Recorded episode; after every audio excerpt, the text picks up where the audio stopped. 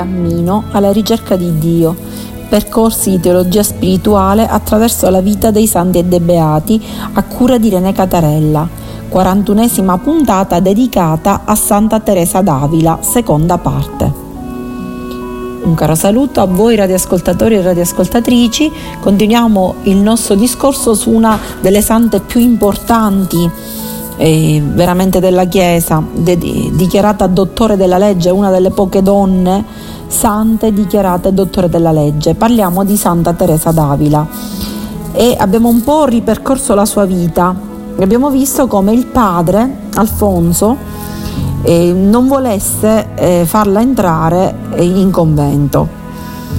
E, ehm, però Teresa scrive, il più che si poté ottenere fu il permesso di fare quello che avrei voluto dopo la sua morte. Ecco, il padre concesse solo che eh, la figlia sarebbe potuta entrare in convento dopo la morte del, sua, quindi del padre stesso.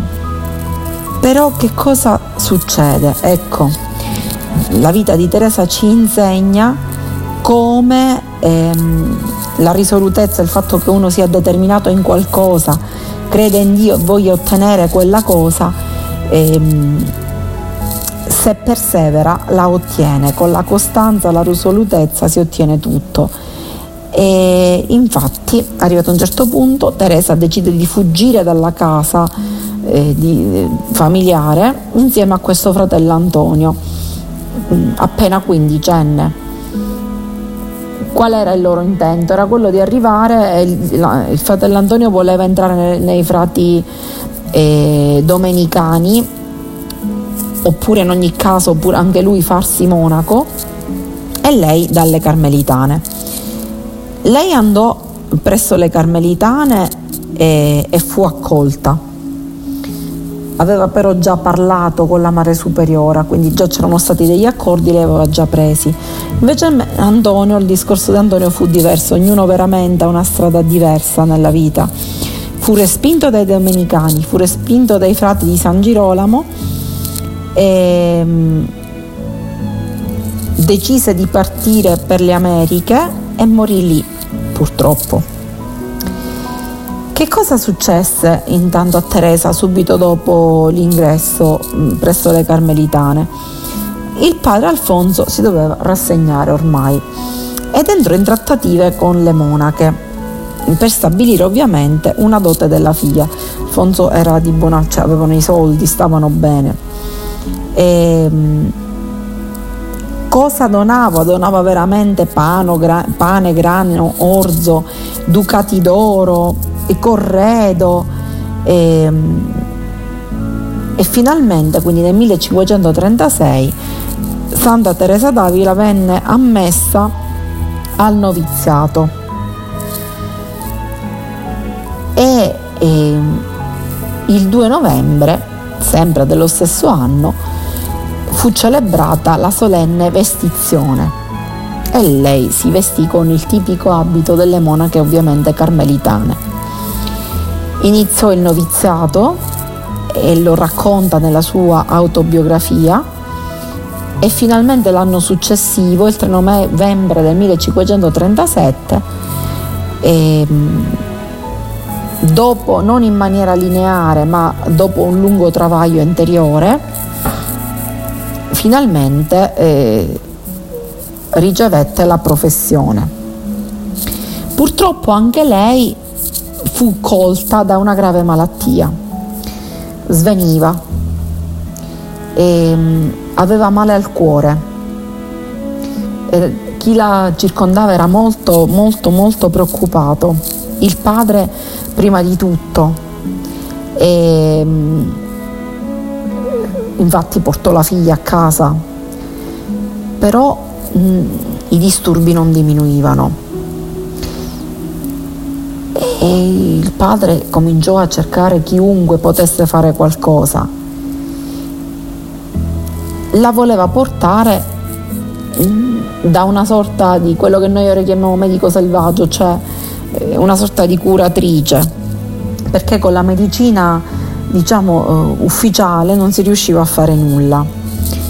Però che cosa succede? Lungo il tragitto per andare lì eh, fanno una sosta dallo zio Pietro, lo zio di Teresa, e lo zio regala a Teresa un trattato, il Tercer Abecedario di Francesco da Osuna, ed era un trattato sull'orazione, quindi sulla preghiera.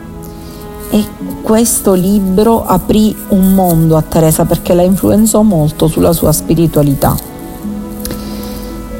Purtroppo però arrivò da questa, diciamo, curatrice così molto locale, casalinga, non riuscì a fare nulla sulla salute di Teresa, la salute di Teresa continuò a peggiorare e arrivò in fin di vita, tanto è vero che ritornata ad Avila, i medici la dichiararono eh, ormai come un caso disperato.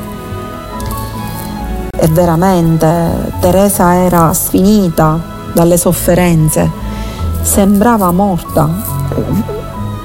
Addirittura le consolelle le avevano già scavato la fossa. E il padre però, Don Alfonso, diceva di no. Anche se era agonizzante, anche se era veramente provata da sofferenze incredibili, debolissima perché non mangiava nulla, ma il padre diceva lei è ancora viva.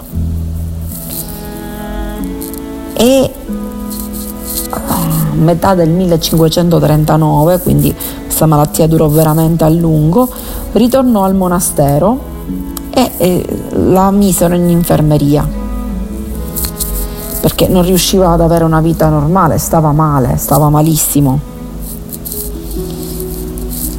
Questa malattia così grave durò per circa tre anni e dopo cominciò a migliorare.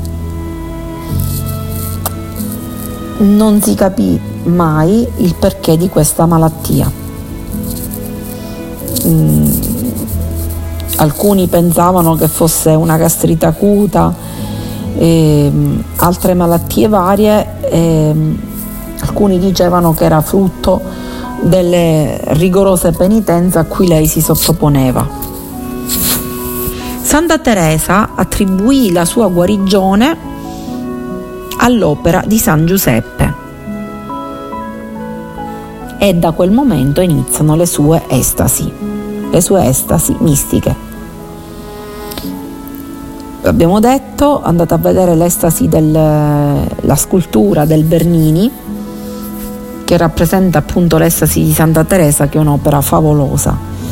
Lei cadeva in estasi, entrava in diretto dialogo con Dio, estasi mistica, e queste estasi durarono per tutta la vita e nel 1581, visto che lei aveva attribuito all'opera di San Giuseppe questa miracolosa sua guarigione, proprio San Giuseppe eh, fu scelto dall'ordine come proprio patrono. E, e veramente dopo due anni il capitolo carmelitano di Almodovar decise di consacrare la, propria, la prima provincia dell'ordine quindi alla Madonna e a San Giuseppe suo sposo. E furono consacrati a San Giuseppe ben 11 dei 70 conventi carmelitani fondati da Santa Teresa. Ora è chiaro che eh, tutta questa malattia eh, la rese libera dagli orari della vita del convento, per cui eh, Teresa riuscì a intessere una rete di amicizia che le sarebbero molto servite durante la sua attività di riforma. Tutti la descrivevano come una donna signorile, molto brillante, gradevole nella conversazione, anzi le sue parole sembravano accese da un amore divino e, e molta gente, questa è una cosa straordinaria, che ci invita a dire che una delle attività che deve fare il credente è quella della trasmissione lei cominciò a ricevere tutte le, le persone d'Avila che volevano parlare con lei ed erano desiderose di conoscerla nel parlatorio del convento, quindi riceveva le persone, parlava con loro. E, ehm, quindi per un certo periodo lei parlò molto con le persone, poi però voleva sempre di più dedicarsi alla preghiera. A questo punto eh, il padre si ammalò, nel senso che era, stava per morire e lei si trasferì nella casa da paterna per accompagnarlo a questo trapasso. E, ehm,